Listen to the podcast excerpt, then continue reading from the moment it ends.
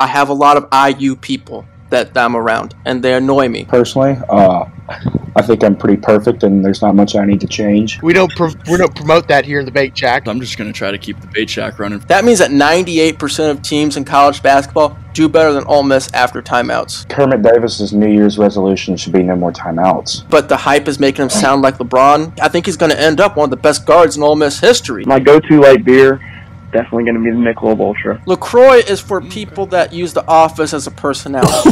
Beer of choice would definitely be Miller Lite. I think that's the that's the good old boy beer. wanted to congratulate old Push on the uh, bid to the Bloomin' Onion Bowl. Howdy.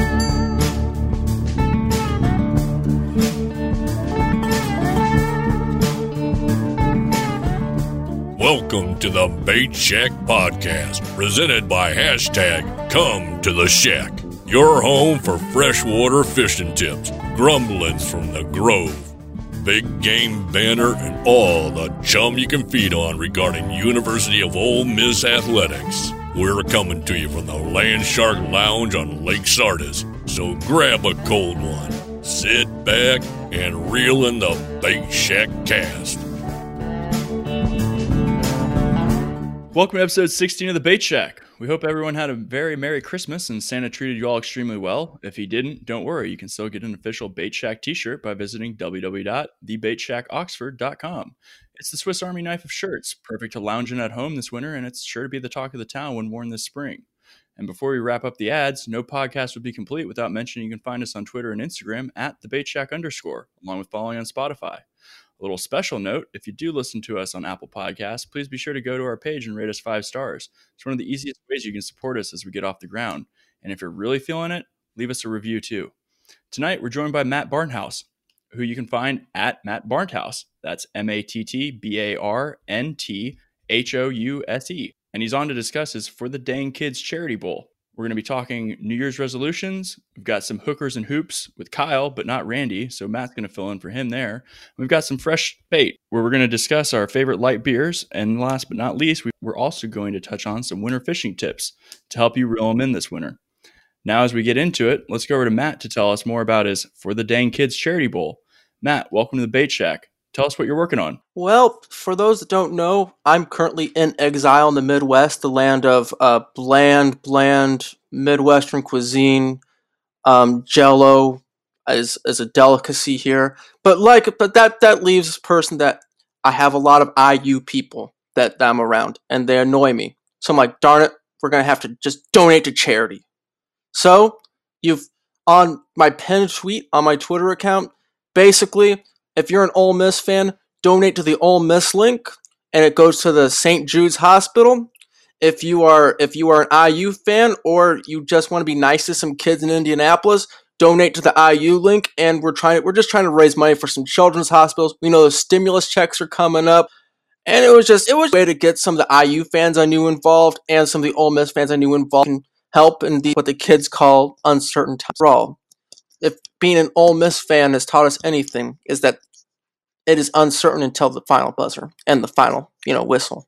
Yeah, absolutely. Um, and so for everybody at home, again, that's at Matt Barnthouse, and that's M A T T B A R N T H O U S E. Uh, and like you said, it's his pinned tweet uh, where you can donate to your preferred team or area, whether it's Indiana or Ole Miss. Uh, both are through the GoFundMe uh, campaigns. So awesome cause you guys are doing there, and hopefully uh, we can raise more money than those guys can for sure. Well, I don't know. Those Midwest people really love striking on their values and then not acting on them. So yeah, you'll pro- probably beat them. But with that, let's get into it. Um, obviously, end of the year, good time to donate some money, maybe get a little tax write off if you need it right before the end of the year. Um, at the same time, great to benefit and help others that are really kind of hurting this year, especially in the middle of a pandemic. Lots of kind of uncertainty going on. Uh, and like Matt said, you know, this is a way to help the kids out, uh, especially um, whether it's at St. Jude or for the uh, Indiana charity where they've got it going on. Um, but with that, let's get into some New Year's resolutions to kick off the new year. Um, Kyle, I know you love New Year's resolutions. You were talking about this ahead of time, uh, especially not wanting to talk about Christmas gifts at all. Uh, what, what are your New Year's resolutions this year? Oh, I said I didn't like them. They're always phony and they never get followed. Um, so I, yeah, I, I have about three or four days left. So uh, Funny how that works out that you get called on. isn't that funny? Huh? Wasn't prepared, but hey, I don't have one anyway. So give me uh, three or four days. I might, you know, have something up my sleeve for Wednesday. We'll see. That works. So Kyle's New Year's resolution is going to be to try to find a resolution by the new year. Well, that's what it was last year. I've got four more days left. So That works. Soren, you got any uh, New Year's resolutions? Yeah, I think that my New Year's resolution this year is to uh, not be as much of a absolute dickhead to people. And so, look, I mean, I have to say that you know with with those with those words um, and that choice of verbiage, just because of you guys don't know me, but like uh, I'm. You know, I'm, I'm very not a nice person. So, you know, I'm going to try to be nicer to people. I may uh, actually go donate to Matt's uh, charity event thing that he's doing, you know, might try to kick it off and, The hater said you wouldn't. yeah, yeah. Okay. ha- prove prove the haters wrong. I will. I'll I'm say gonna it. have to do it. Do it. I'm gonna have to. I'm gonna have to do it, and I think that I will. Um, you know, it may not be much because I'm poor and I'm broke and I'm a college student. So, um, but yeah, you know, I think I may kick off the new year right and go donate. You know, be be a good uh, be a good voice for uh, for the kids. Well, we appreciate Soren, and on our show, you've always been a nice guy. So, unfortunately, the haters will hate to hear that. Uh, Scotty, you got any New Year's resolutions coming up this year?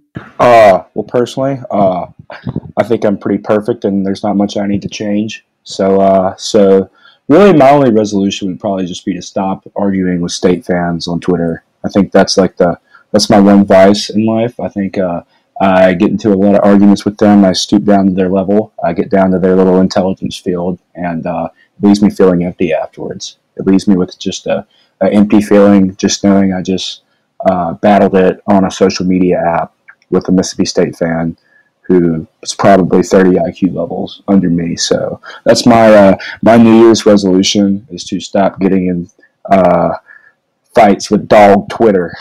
No more, no more Mississippi State, Ole Miss uh, Twitter beefs.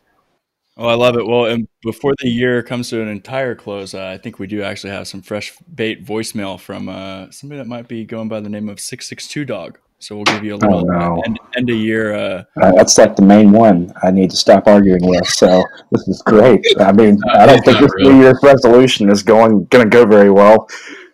it's all right. That's why we got four days left. Uh, Yeah. Matt, any uh, any New Year's resolutions for you? Um, I it's it's it's usually the same one every year. It's the same one every year. Usually doesn't go through, but we're gonna try it again this year. It's really hard to date in 2020, but we're gonna try to date two supermodels because one isn't playing the field enough. Um, three, you're probably having commitment issues. But if you can date two supermodels, you're showing that you can be a committed man and have good taste. I will I will date Hayley Williams of Paramore though. So that's that's she is on the docket. That's a terrible thing to say. Hayley, don't listen to the pod. Um, but basically, yeah, I'm gonna date two supermodels. It's gonna be a good time. I can't wait. What type of mo- mo- models they are? Can they be like maybe uh, adult actresses, or, or do they have to be like, y- you know what I'm saying? Preferably adults. Preferably adults. Yeah, they should probably be adults. Well, nah, shit. I'm, not saying child actresses. We don't pro- we don't promote that here in the Bait shack. Um, we're but Oh wow. Did we Yeah. even make it 10 minutes this time? Oh, I, I meant like as in like Jesus. like uh, I'm sure everyone else. I'm pretty sure the difference between model and supermodel is exposure to nuclear waste, which gives them superpowers. And so, and I understand that those superpowers will come in great handy when I am in trouble. And that is why I want to date these supermodels. This Okay. guy's trying to f- Wonder Woman. Nice. Uh, uh, good luck. Good luck with that. I don't know Hey, how man, old she that, is that'd now, but fun. Hey, hey, if you pull it off, at least I'm she's an gonna adult. be Dickhead, Getting dude. somewhere. Dickhead, man. Oh, man. man. Everyone else Oh. know what I meant. I, I will say, you know, best of luck to that. You know, lofty expectations, shoot for the moon. Otherwise, you'll land up amongst the stars. So hopefully, you'll get one of those. I, I unfortunately, I don't think I have that lofty of goals. I'm just going to try to keep the bait shack running for another year, so we can have uh, some more fun for for 2021 coming up here. So hopefully uh, the listeners also make a resolution of sticking with us, and and we'll uh, we'll grow this thing pretty big. Um, but on that, we're gonna shift over because Matt, you're on on here because obviously your specialty is going to be Rebel basketball. Uh, I know you and Kyle have been kind of talking about a few things, and so gonna give you guys the floor here to kind of take over and kind of give us a rundown. I, I think uh, there was some mention might be a little bit of a, a non-con recap. Uh, might have some strengths, weaknesses on what the team's kind of looking like right now.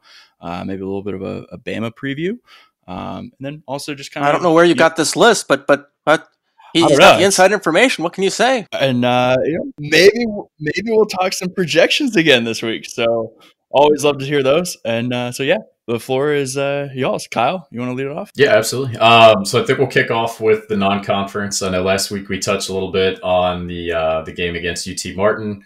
Um, Matt, what do you like? Like, what have you seen in the non-conference players schedule? You know, different things. First off, I want to establish one thing. I do like the way it dribbles up and down the court, and basketball is my favorite sport. But on a Rebel basketball front, let me get my notes out. Um, basically, the conference, the non-conference schedule, out of necessity, was relatively cake. We did not play a lot of good opponents, which which is kind of concerning. But due to coronavirus, you you pretty much let it slide because they did have some good schedule. They had to cancel a lot of games, yada yada yada. But even then, that they're beating the teams that they should beat by 40, by 40. So that's good. They're consistent on defense. That's very good. Um, and the emergence of guys like Romello White and Luis Rodriguez have been great for the Rebels because they're just guys that you need. They're not going to be guys that drop 25. They're not going to be guys that do the flashy things, but they keep everything together so that guys like Devontae Shuler can score and do his role. So that guys like KJ Buffen can be KJ Buffen and do his role. And it's it's just a beautiful, beautiful thing. I think that this Ole Miss team is very good. They're going to be frustrating at times on the offensive end, but that defensive end is so they can compete with anybody in the country, my man. Absolutely, I like to like what I hear there. Um, and then I think we're going to talk a little bit. Where can we improve? Well, the, the, the first glaring weakness is after timeouts. Um, I'm looking at the stats here and my super duper NASA level super duper. Like I can access every little film clip of the Ole Miss Rebels, and they're in the second percentile in um, after timeout plays. That means that 98% of teams in college basketball do better than Ole Miss after timeouts. Yeah, so not coming I- out strong in the timeouts. Um, Now coming out strong in the timeouts. Two other players, um, Matthew Murrell and Austin Crowley. What's up? What um what exactly are they doing in the timeout? Yeah, this that, are just not perplexed me. on coming out of that. Yeah, like are they watching iPads? Like what what are they doing? because because I'm not in the huddle with them, as it turns out, I can't tell you. But I do know that Ole Miss is a very defensive focused team, and offensively they run mostly motion, which really doesn't have as many set plays. Um, and that may have something to do with it because when you, but after, I couldn't tell you, man. I'm hope that it's not Soren giving them his adult film star links while in mounts. That's just my only hope. You're watching the wrong film. Is that what you're saying? Don't don't expose me. I- I've been watching, yeah, just watching the wrong film. but um, yeah, it's it's something that it's like even when like the thing about their their offensive struggles is mostly a lot of it is just they haven't been hitting shots. But then after timeouts is so glaringly below everywhere else on their offensive struggles. Like, okay, maybe it's something to figure out here. Yeah. Um, I hadn't noticed that yet, so I'm glad you brought that up. I'm gonna have to keep an eye out for it now. I think is there anything else you need to touch on as far as you know strengths and on the offensive side, besides obviously coming out stronger, we need you know anything that we can do better to maybe facilitate a little more scoring. I know we struggled on that side of the ball. But basically, I talked to I talked to someone on the Dayton coaching staff last week, and it's something that I've always suspected. But KJ Buffen needs to be able to shoot threes. I'm not saying he needs to be Kyle Korver, but he needs to be able to hit at about 35 percent on three or four attempts a game because teams are just going to gap him all day, and it's going to clog up the paint, and nobody can penetrate. But then nobody can, and that lack that in a motion offense, you need to have constant movement, whether it be driving to the hoop or passing and cutting. And when you can be gapped like that, it limits the amount of space you can move to and clogs up the entire offense, which Kermit Davis uh, teams have always thrived on being having a bunch of guys who are in that six five to six eight range, being able to basically be interchangeable in offensive positions. And yeah, and if you're going to be able to gap someone as much as they gap KJ Buffen, and every team does it, um, it's just gonna it's just gonna stop any offensive flow. And in a motion offense, you need offensive flow. Other things like Matthew Murrell and Austin Crowley, you're there to score. And when I say score, I mean I don't mean two dribbles into a contested floater like some of when I'm looking at the film, I'm seeing a lot of that. I'm saying you are going to get five or six possessions a game at this point in your career. Stand in the corner, be ready to be a third option, and hit those shots. That's all we need from you. It's going to open up the offense, but I'm not seeing that right now. Um, I do think it's going to come. I think they're talented enough to do it, but they have to embrace that role and be ready to just catch and shoot, maybe drive if they over if they over um, help on defense, if they over close out, and once that's that's actually going to help with KJ Buffen if he if he gets a three point shot because guess what, KJ Buffen can pass. KJ Buffen can drive the hoop. I mean, he isn't he isn't Steve Nash when he's passing, but for a big, he's a very good passer. Um, and it just just just having the mere threat of occasionally being able to hit a three will open up the game for him. And I think I honestly believe this. He's an all SEC player if he can even become an average three point shooter because he's already got the defense. He's already got the rebounding ability. He can finish if he gets momentum, but you have no chance to get momentum when they're gapping you like that. And so I think that's going to be a vital part. I don't know if it happens this year, but I'm talking long term. As we go into conference play, your hope is that he has a little bit more confidence to shoot that. Yeah. Um, and I think we uh, saw a little bit of that last week. He kind of broke out against UT Martin. And um, to your point about Crowley and uh, Murrell, the catch and shoot kind of being that third option. We definitely saw that last week. You know, it was this easier opponent with UT Martin, um, but they did kind of show the ability, and I think it'll be interesting to see if they can do that against Alabama, who will be playing this week. Um, and I know for Alabama, the main guys that I've seen um, is down low. You got Herbert Jones, you got Jordan Bruner. Um, these are two of the probably best down low big guys that we face this year. So I think Romello White's going to have his hands full. Um, especially Herbert Jones is a defensive um, presence as well, bigger than anyone he's had so far to deal with. Um, and they're also just two really, really large, big bodies. So I believe we usually start White and Buffen down there. I don't know if we'll go with a different lineup with this week because this is a six eight guy and a six ten guy. Um, so this will be this is a matchup I'm really interested to see. Um, luckily for us, um, we are the 98th percentile in post up defense. We are we might be the 99th percentile. I have not checked and I we are somewhere between 98th and 99th percentile, which means we're really freaking good at that. We sometimes struggle with the perimeter defense, but that's just the nature of our morphing 1-3-1 defense where you, you make your sacrifices, you're trying to wreak havoc. Occasionally you're going to give up corner three. Um, but we're very good in, with post defense, and if a team specializes in the post, playing a grit and grind it out, we're going to have advantages with that. Yep. On that note, you guys are saying basically we'll be good on the post play. What we're going to probably struggle with is perimeter play. I don't want to say struggle because I'm so used to Andy Kennedy era, which Andy Kennedy, you know, he, he was my boss, uh, but we just focus more on offense. And so when we when we say struggle on perimeter defense in a different context to what we're used to, when I say struggle on the perimeter defense, we have the number six defense in the country. It's just going to mean our perimeter defense might at times be average rather than be completely yeah. stout. And so, what I was really just kind of trying to bring up is Alabama leads the SEC in uh, three point field goal attempts at 242 this year. Um, basically, they're averaging. How many are they making? They're shooting 30%. Yeah, then go ahead and shoot. If you're going to shoot 30% from three, let them shoot threes all day. That's just what I was trying to get at. Was basically they, they they throw it up from outside, so it's like if that's going to be our weakness, is that something that they're going to be able to jump on? Or if they're shooting thirty percent, that's that's a weakness for them. It's a weakness for us too. We're at twenty eight percent. I think it's a weakness for everybody.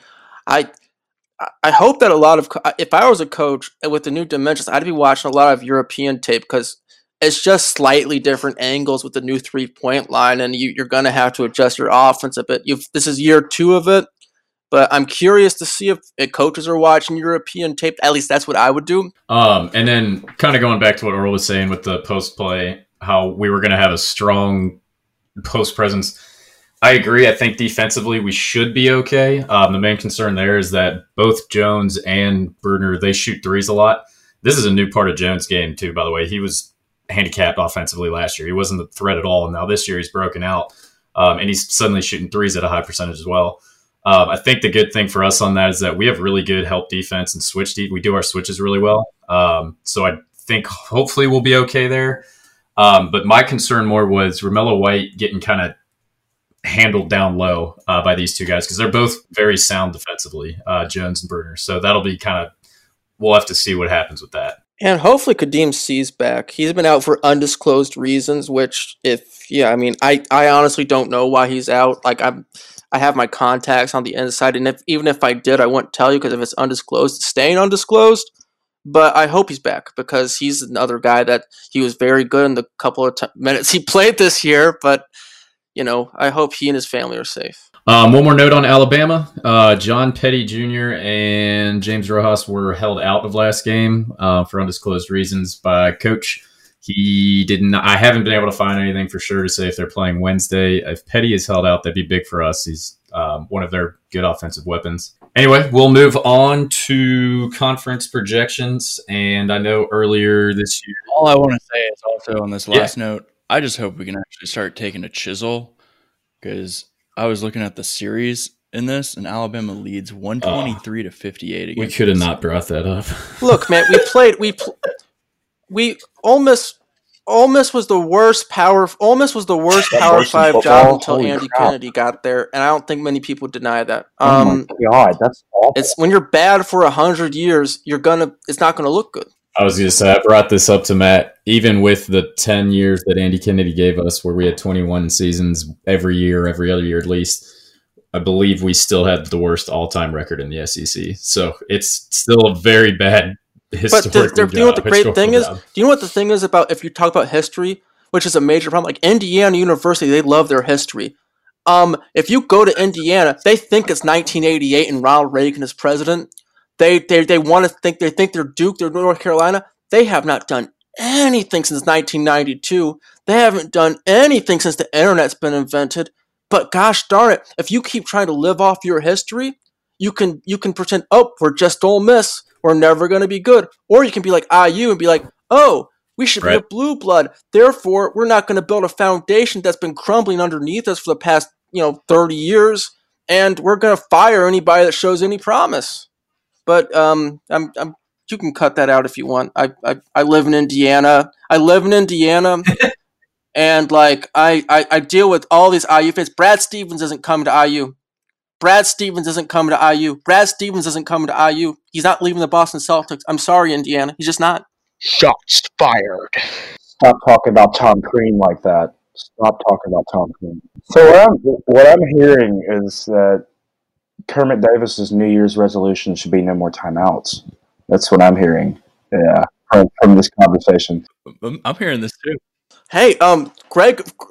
Funny enough, that's a philosophy. Like Gregg Marshall, for all of Gregg Marshall, which is not the best name to bring up right now, but that was his philosophy. I think he get at Wichita State, he would call like two timeouts a season. Oh wow! Because apparently, you know, well, I'm trying to get a job in college basketball, so I'm going to hold. If you can find the numbers for what the scoring run is after an Ole Miss timeout, because I swear I've seen not maybe not immediately after we have success, but I swear like when he does call timeouts, we've gone on good runs. But I don't know if that's like that's broken down I think I think it's also really early too, and so like the the bad three point percentage and all that. I've noticed that like our team at least they they get better and better as the season progresses with the three point. Like they always start coming off a little, you know, a little a little spotty with the three points and the, sh- the field goal percentage in general, and then and then it usually does progress a little bit by uh, by SEC play. So do you see that at all, Matt? Do you see like any sort of? You got to remember this team wasn't able to practice with each other for like three, two, three weeks yeah, before exactly. their season started, and then they played like six games in maybe a ten day span. I can't remember. Um, but basically, it's this season's dumb. This is a really dumb season. That's why nobody's eligibility is using up their eligibility. That's why I'm currently not working in college basketball. I was there was a lot of jobs I was trying to get that were canceled because of this virus. I was runner up for two major jobs. This isn't the Matt Barnthouse sob story hour, but that's just the reality of what this is. Teams are doing more with less. I've seen instances where video coordinators are now being done by student managers when normally that's like a forty thousand dollar hour job. Not forty thousand dollars an hour, forty thousand dollars, forty forty thousand dollars, forty thousand dollars Oh, a year. hell yeah, And dude! so Jump on these, that. these these teams are doing more with less. They're not able to practice as much. They're not able to build that team chemistry, and it's showing on the on the on court product. You look at the NBA; those are the best players in the world. Well, guess what? These are college kids. That that level is is much lower than you would think, especially when you don't have time to practice with each, with each other. So funny, funny point. Uh, so you said that it was like the before Andy Kennedy got here, it was the least desirable job in in college basketball. Does that bring up the point that Marshall Henderson single handedly turned the program around and and made it made it what it is? And should we call the pavilion the house that Marshall built, like A and M does? Um, yeah, if you if you want to completely ignore Reggie Buckner and Yeah. Holloway's amazing defense that allowed Marshall to be productive despite being one of the worst defenders in the country, yes, then, then yes, Marshall was very Marshall was very good in his role in the sense that we had great offensive rebounders, so that when he, He was, was able, he was missing benched, Yeah. when he was missing, guess what? We had Reggie and Murphy there to, to put it back. Um, he's one of those guys where if he's if he's in the right role, he can kick butt. If he if he's has to run your offense, you're probably probably not there. But he, he was able to just run off. There's this one. I think his senior year, we had a bunch of young talent coming in. That was Sebastian's freshman year. That was my freshman year too. We had like three plays, and one of them was just that same double screen to Marshall, and we would just run that every single play. It was and it worked. We won 20 games. Say what you want about his defense, but he was the best taunter in the game, no doubt. Ask Auburn He fans. he was the best bad shot taker in NCAA history. Yeah, man. yeah, he took a lot of bad shots, but somehow No, but but he made them. yeah, he made I them. gonna say somehow they went in. Like I, I don't understand it. Dude's just he's got that clutch gene. Glad he's back in the But Stefan Moody, like that's the thing about like Stefan Moody was was like more cl- like I looked at the Stefan Moody numbers the other day. He shot um 66% on shots within 4 seconds of the shot clock. That's Um normally normally that number is like for normal players like 28 Yeah, to 30% cuz you just don't have time. He yeah, he he shot 66%. Um, he was the most clutch player I've ever been around, the best pound for pound basketball player I've ever been around, and that's I've worked out Terrence Davis, I've Breein Tyree, but I'm talking about like if I believe it. Stefan Moody was six foot two, he would have been a top five draft. Matt, pick. where you got us finishing in conference play? Um, I don't want to like. I think it's better this year to rank the SEC in tiers because Uh, it's basically Tennessee's number one. Then you've got your Missouri. Then it's Missouri. I'm not. This is not in order. Just Tennessee's number one, and the next couple schools are not in order. You've got Florida, LSU, Ole Miss, and Arkansas. You got Missouri I'm in probably there too, missing right? one. If I'm missing one, let me know. Georgia. They're frauds. They've had an easy season. They're undefeated, but I don't. I'm not convinced. Yeah. Is Georgia is Georgia good? I have not been checking up on those Bulldogs. Seen them at seven and oh. zero. They did beat my Cincinnati Bearcats, yes. Um, but they, you know, so they must be good. Um, but um, so yeah, let's see. Um, so basically, what I'm trying to say is that they, they could finish anywhere in that two to six range. Their defense is good enough to where I, I find it very difficult to think that they'll ever be that they're gonna. It's gonna be a very consistent. It's they're gonna be very consistent. Um, I hope that they shoot better. For the love of God, I hope they shoot better. I'm sure Kermit is thinking the same way. I'm sure every single player on that team is thinking the same thing too. Um, they need to shoot better. They need to hit open shots. They need to quit the floaters off the dribble with 22 seconds left on the shot clock. It's going to take more discipline, but that comes with time and that comes with actually being able to play with each other. Which, once again, this season is stupid and dumb. It's going to be stupid and dumb. No, I think you said it best. Uh, it's going to take some time for them to mesh. I think you'll see the offense get better as the season goes on. It's impressive that the defense was there from the start, though. So You have a lot of good players. And the thing is, Kermit, he, he, he this is bo- almost the ideal Kermit team. Kermit wants a bunch of guys who are six foot five to six foot nine who are quick and have long arms. Um, what you know, and it's it's gonna be interesting to see how Daeshun Ruffin fits in because he's incredible. He's five foot nine, but that's that's that's another story for another day. Yeah, Ruffin was my. Uh, I was about to ask you about him. He was my uh, like my favorite commit out of this past class, and uh, I'm I'm I'm really looking forward to see what he can do. You know, I think he's suffering a bit of Malik Newman syndrome where he's a very good player who's going to contribute right away, but the hype is making him sound like LeBron. Um, and so if he goes in and averages maybe 10, 11 points a game his freshman year, people could be like, people are going to be like, what? What? Oh, I thought he was supposed to be this huge superstar. It's like, no, no, no. Don't get me wrong. He's gonna be a huge superstar. Yeah, he will be. He's gonna be. I think he's gonna end up one of the best guards in Ole Miss history. But I don't. I'm not sure he's a guy that's gonna come in and average 25 points a game from day one. yeah, off, no, that's you can't expect that. No. Yeah, absolutely. No, and so so and that, I just remember being a part of Malik Newman's recruitment. We didn't win that one, obviously, and that was the hype going on. Like he was this game changer prospect that was going to take your program to the Final Four from day one. And when you're at, he's like he was a very skilled guard who was very good, and he had a very good media team behind him. Um, but he's not someone that necessarily he's not LeBron James, and I don't think, and- I think that we got to keep expectations to. Daeshun Ruffin's going to contribute and he's going to grow. Um, and you're and you hope that by his sophomore, junior year, he's all SEC, maybe an All American.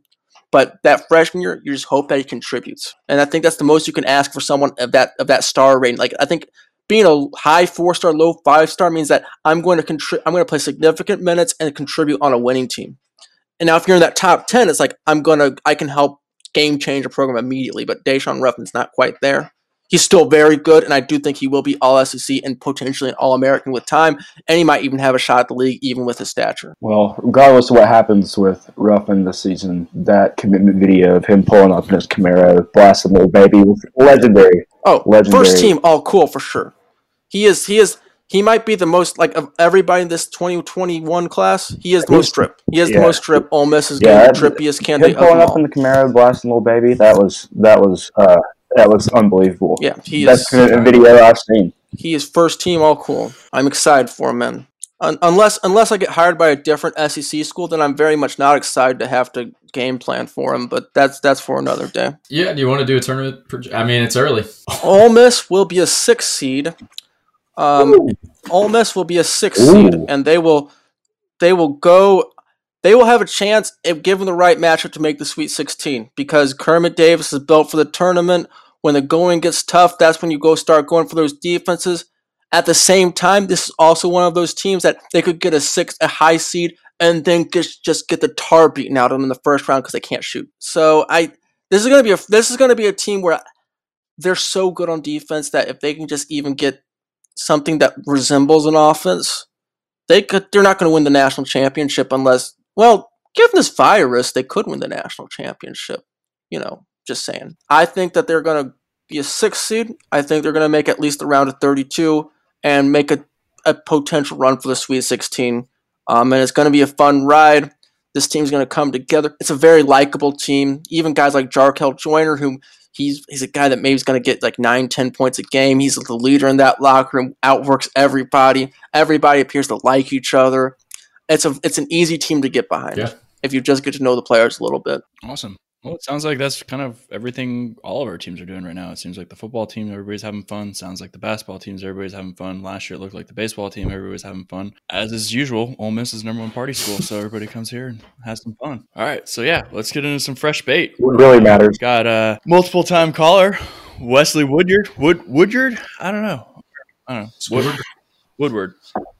Woodward, Squidward. yeah. Woodward, yeah. Wesley Squidward. Yep, that's it. Wesley Squidward. All right, saw your Twitter tweet this morning and had to uh, had to make a statement. Um, my go-to light beer definitely going to be the Michelob Ultra. I, you know, just you got to cut the carbs. I'm starting to get really super fat. Um, and it's the best way to just keep drinking beer and not get super super fat, but just you know, and it it definitely does change. Um, if you're at Swayze on a boat. If if, if I'm at Swayze, I'm probably either drinking Natty Light or I'm drinking Busch Light. But if I'm on a boat, I'm definitely going for the better, which is which would be the Michelob Ultra. Um, and if you drink one beer, beer, there's something wrong with you, and you really need to need to uh, search your soul and realize um, if you're liking liking that, then you just have problems. All right, boys. So at the end last week, uh, Chef, who's not with us tonight, uh, had brought up the fact that he enjoys drinking warm beer, specifically uh, one beer in particular, warm, and it was just the most disgusting take I think we've ever heard. The verbatim the verbatim quote was he likes to quote unquote open up Four Loko, let them marinate overnight because the carbonation is too much for him to handle. that And then was one one he just take. flat There was also the warm warm beer. beer, take too. Awful. It kind of brought up the discussion of overall, what is your go-to light beer, and does it change if you're on a boat by the pool at Swayze, drinking in the Grove? You know, what would it be? Uh, Soren, what, what would you say your your go-to light beer, and in what circumstances would it be? I'm gonna be honest with you. I would probably have to say Bud Light. For all intents and purposes, I'm actually 24, so thank you. Um, and so what I what I like to drink uh, on on a typical if I you know if I'm just chilling and and you know trying to drink light, I usually will drink a Bud Light. I don't like Michelob, and, and, and you know, Wesley, you brought up the fact that Michelob has less carbs, and the reason that is is because they put estrogen in there. They take out the carbs, they put in the estrogen, um, and so I just I can't get behind that movement at all. Um, and you Sounds know, if. I'm in Swayze, uh, look, you know, and look, I love Wes, man. He's great. You know, he's a good guy, but I, I just I want to say that that that is just not the beer to be drinking. You know, every every woman that I know who drinks beer is a fan of Michelob, and I don't think that's a coincidence. Um, so yeah, you know, I just I'm gonna have to go with Bud Light on that. I just wanted to point out off of what Soren was saying. If you're carb watching while drinking light beer, then maybe it's time to just stop drinking beer. I mean, you're not saving that many carbs. Maybe it's time to actually like hit the Peloton or something different. I mean, what do you got? Yeah, that that tiny little difference between Michelob and Busch Light isn't really doing much for you. Or you could play America and the Southeastern Conference's best sport, which is basketball. He's still doing the basketball thing. Are they paying you? The NBA is paying them or something. Man, the spin mode 24 Um, 7. I love it. Kyle, back to you. That the beer. Um, I will I will stick with Busch Light whether I'm in Swayze or anywhere else, but I want it cold, not warm. I can drink it warm, but preferred cold. Matt, your uh, your take on your favorite light beer? Not warm. I tried drinking once in my life, and it was a Bud Light, so I, I think by default it has to be Bud Light. But Bud Light gave me all the physical things that go with drinking without any of the mental stuff, and so I just was very dizzy, and it was not a dizzy and nauseous, and it was not a good time.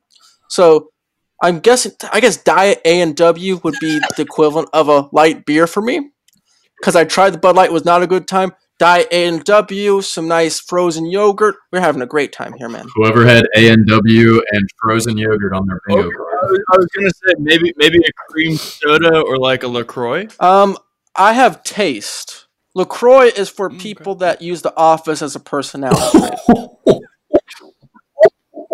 Oh, have a mic in your hand, Matt. Drop Oh it. my god! Wow. Holy mother of God! Oh my god! That man basically just said that if you drink Lacroix, you're a bitch.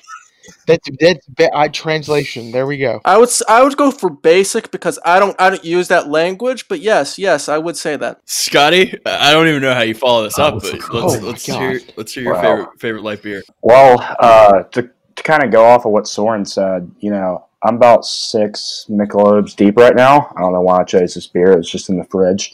And yeah, I kind of already feel myself wanting to just drive to the mall right now and go shop at Ulta. So maybe maybe it does pump you with estrogen. I don't know. I don't know. I don't know if I'm gonna ever drink this beer again. But uh, my my beer of choice would definitely be Miller Lite. I think that's the that's the good old boy beer, no doubt. Uh, I've been drinking it since I was like 11 years old. So I mean, it's uh, yeah, but it can't fail me now. So you know, it's my it was my first beer ever, and uh, and I just you know, you you always have that connection. You just can't you can't I can't ever uh, betray Miller. It's what I'm drinking, regardless of if I'm on a nice boat or just in Swayze Can't go or wrong with Miller. you know just just sitting sitting back and having a six pack. Always go with Miller. Always go with Miller Lite. That's my go-to. And and just for a listen note, you, you if if you're six Michelob drink, you would get an Uber to Ulta, wouldn't you? I will say this. I, I want to say one more thing. I do also I, I do really appreciate um, Budweiser Um, uh, you know, I, I know that it's very, Not light, not light beer. Lauren, you're Nope. getting into it. You're getting into this. I know, This I know. beer. but I just I Not a had to light say beer. it. 'cause I can't disrespect Budweiser. I know it's not a light beer, but I just have to point it out because a Bud, you know, a Budweiser has never done me wrong. Neither is a Shiner Bud, but we're not talking Yes. about Bud. Heavy. It's a full meal in a glass. Speaking of Shiner, uh, that is my go-to podcast beer, the Shiner Light Blonde Oh. for uh, podcast light beer. That's what you always got over there in your Uh, bait shack koozie. Shiner, solid. I was wondering, dude. You can never see it. Outside of that, I'm going with Coors Light strictly because I just enjoy ordering Coors Lights because you can change the accent on it anytime you want, and people will always look at you, kind of questioning you, like, "What did you just order?"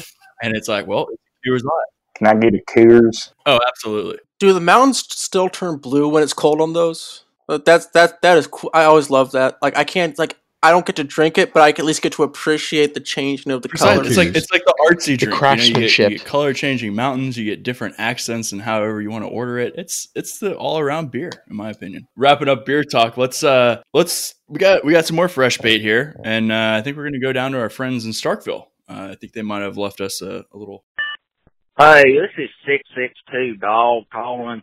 Uh, I just wanted to congratulate old Push on the uh, bid to the Bloomin' Onion Bowl, but also I just wanted to call and say that uh, I've heard from very trusted sources that Jack Abraham will be in the Heisman race next year. All right, that's all I got to say. Hail State. So, Scotty, you were you were touching on how you have a new New Year's resolution about not not getting into it with state fans, especially on Twitter. But if state fans are going to call into our voicemail and, and Yeah, start especially now. talking Jack Abraham Heisman race, you still got four days left. It's still 2020. Can't get dollars. Oh my god, dude! The pod, the podcast is the one thing I do to get away from six six two dog, and he follows me here. I I don't even know what to say, man. I feel like I feel like I'm backed into a wall almost. What I'd say about Jack Abraham is he's never going to touch the field. Uh, it's uh, I think he's a former he's DK Metcalf's quarterback, so you know yeah, I think in high school he probably looked a, a lot better than he actually was. I see him as being a great, great clipboard holder, and uh, I think he's gonna he's gonna have a lot of fun uh, being that backup. Scotty, are you surprised 662 Dog listens to an Ole Miss podcast, though? I mean, it's pretty much on. Not at all, not at all. I I ex- almost expected him to you know keep up with all of the the local Ole Miss podcasts as much as he keeps up with Ole Miss Twitter. So no, not at all. I was uh, kind of waiting on this.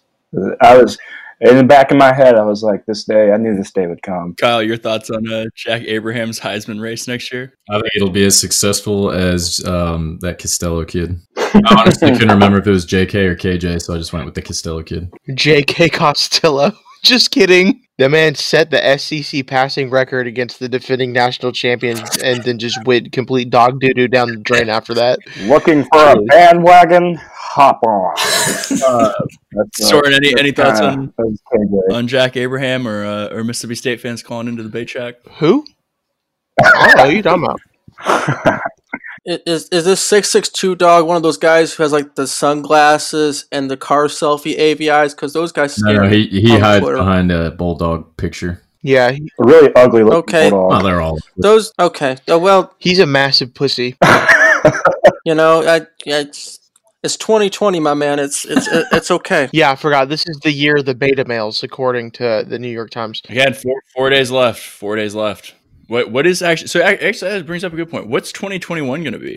You know, we've always heard, oh, it's, it's 2016. You can't do that anymore. Oh, it's 2020. You can't do that anymore. What is 2021? Go ahead. It's going to be the, the year of super gonorrhea. Super gonorrhea just dropped. Scotty, I think you bring up a good point. I think it's going to be the year of super gonorrhea. Well, it just it just sucks because like you know you just get done with COVID. Everyone's been in the house. Everyone's super horny. Everyone's just going to go out and f- a wall if they can. So it's just a bad time for a super gonorrhea to just emerge. I mean, it's almost like someone's just sitting there just tossing these diseases out left and right. If you're someone like me whose personality is the most effective form of birth control, it's not going to affect you know that much.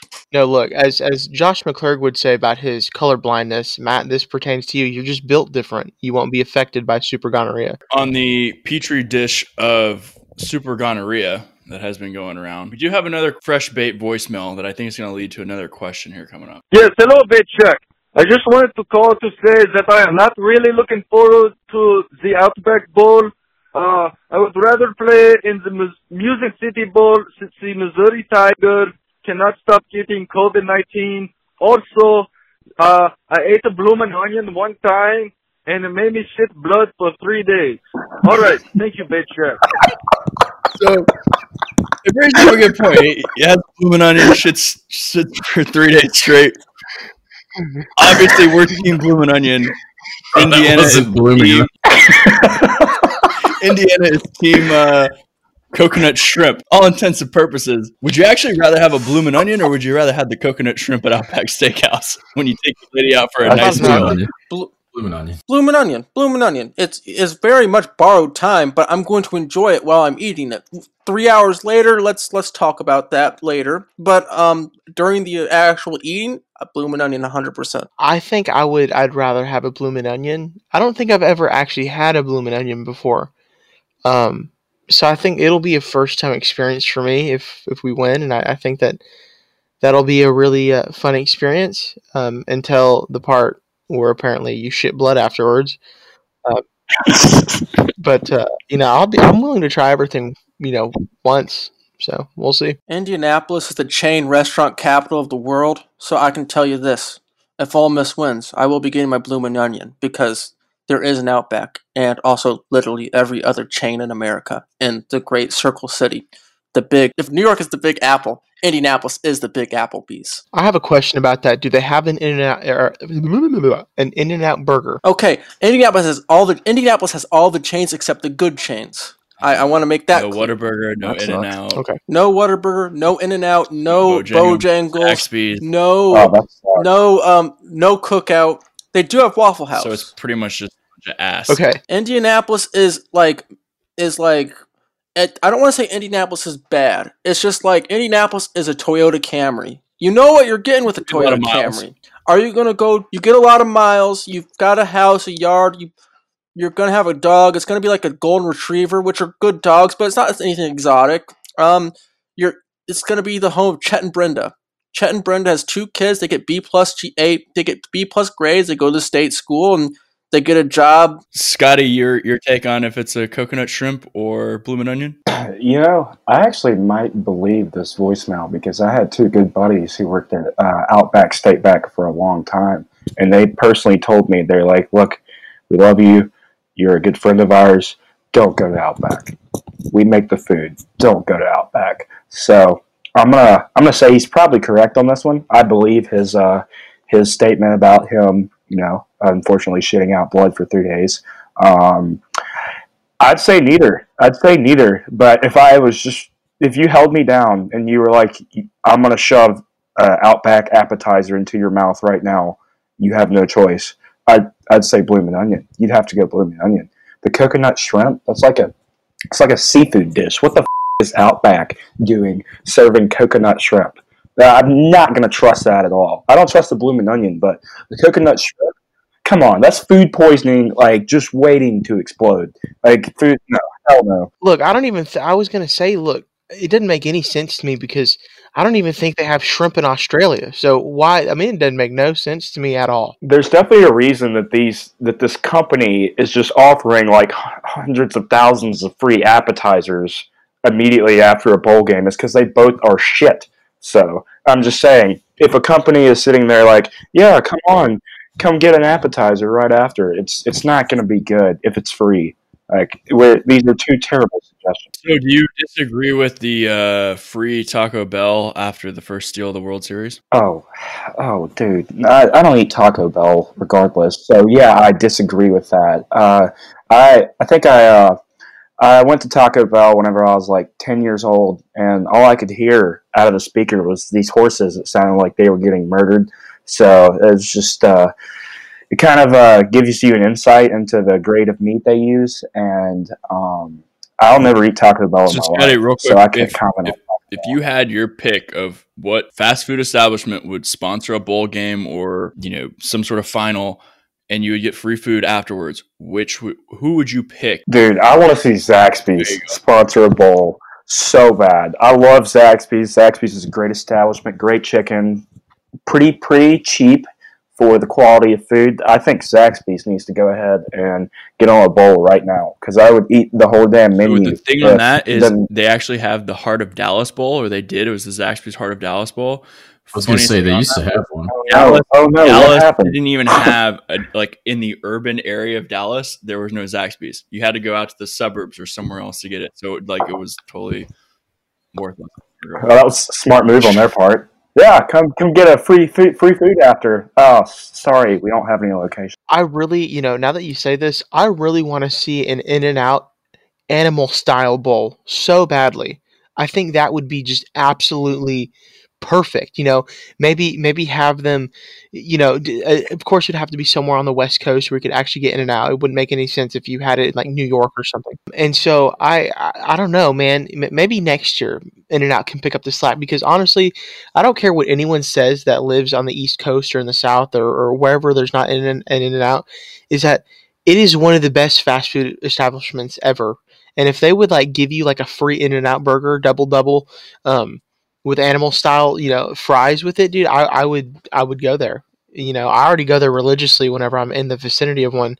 Um, so yeah, I, I we need to see that. We need to make that what we'll have to do also is we'll have to get a poll from our listeners as far as would you prefer Whataburger or In and Out? I think there's a pretty big uh, Texas versus California debate in that regard. I'd agree with you. I say- Look, I don't have want anything more of- against I Texas, I man. But I, I want to see. I, I, it was brought up at Bojangles. Like I would love to be able to go and get a free Cajun filet biscuit after uh, just a random team wins a bowl game. Like that, I would, I would be all for that. Bojangles breakfast biscuits super underrated too. Very solid, very solid all around. Greatest. app. I'm gonna I'm gonna admit this. I've never actually had Bojangles before.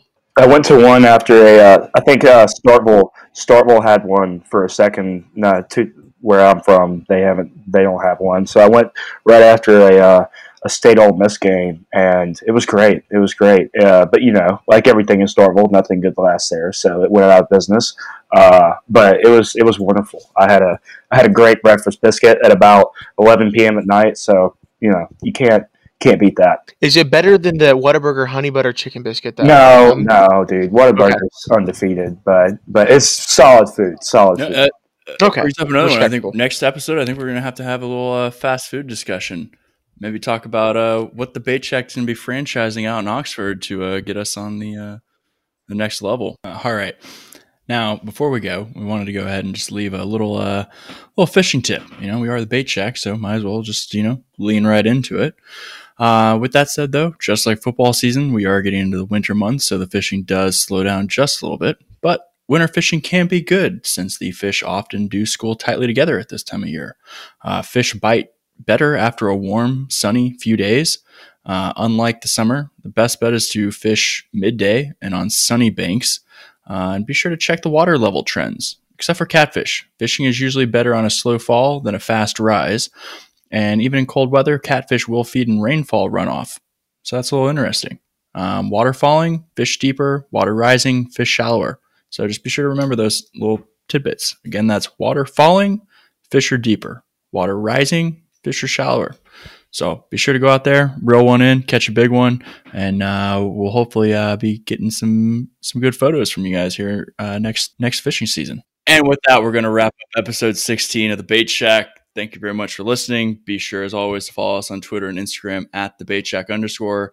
Thank you very much for Matt Barnthouse. Again, you can follow him on Twitter at, at Matt Barnthouse, M A T T B A R N T H O U S E. Um, as he mentioned at the beginning of the show, the links to his charities are the pinned tweet in his Twitter account. So be sure to give him a follow.